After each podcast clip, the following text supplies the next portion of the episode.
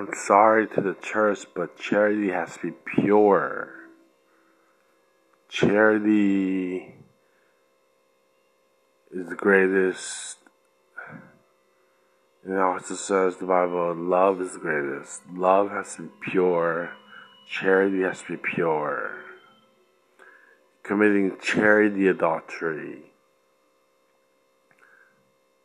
Cheating on charity. You're, you're, you're, you're, you're, you're perverting charity or tainting charity or desecrating charity.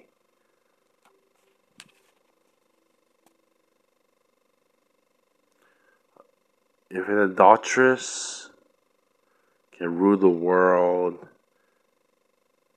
through adultery gas in the world,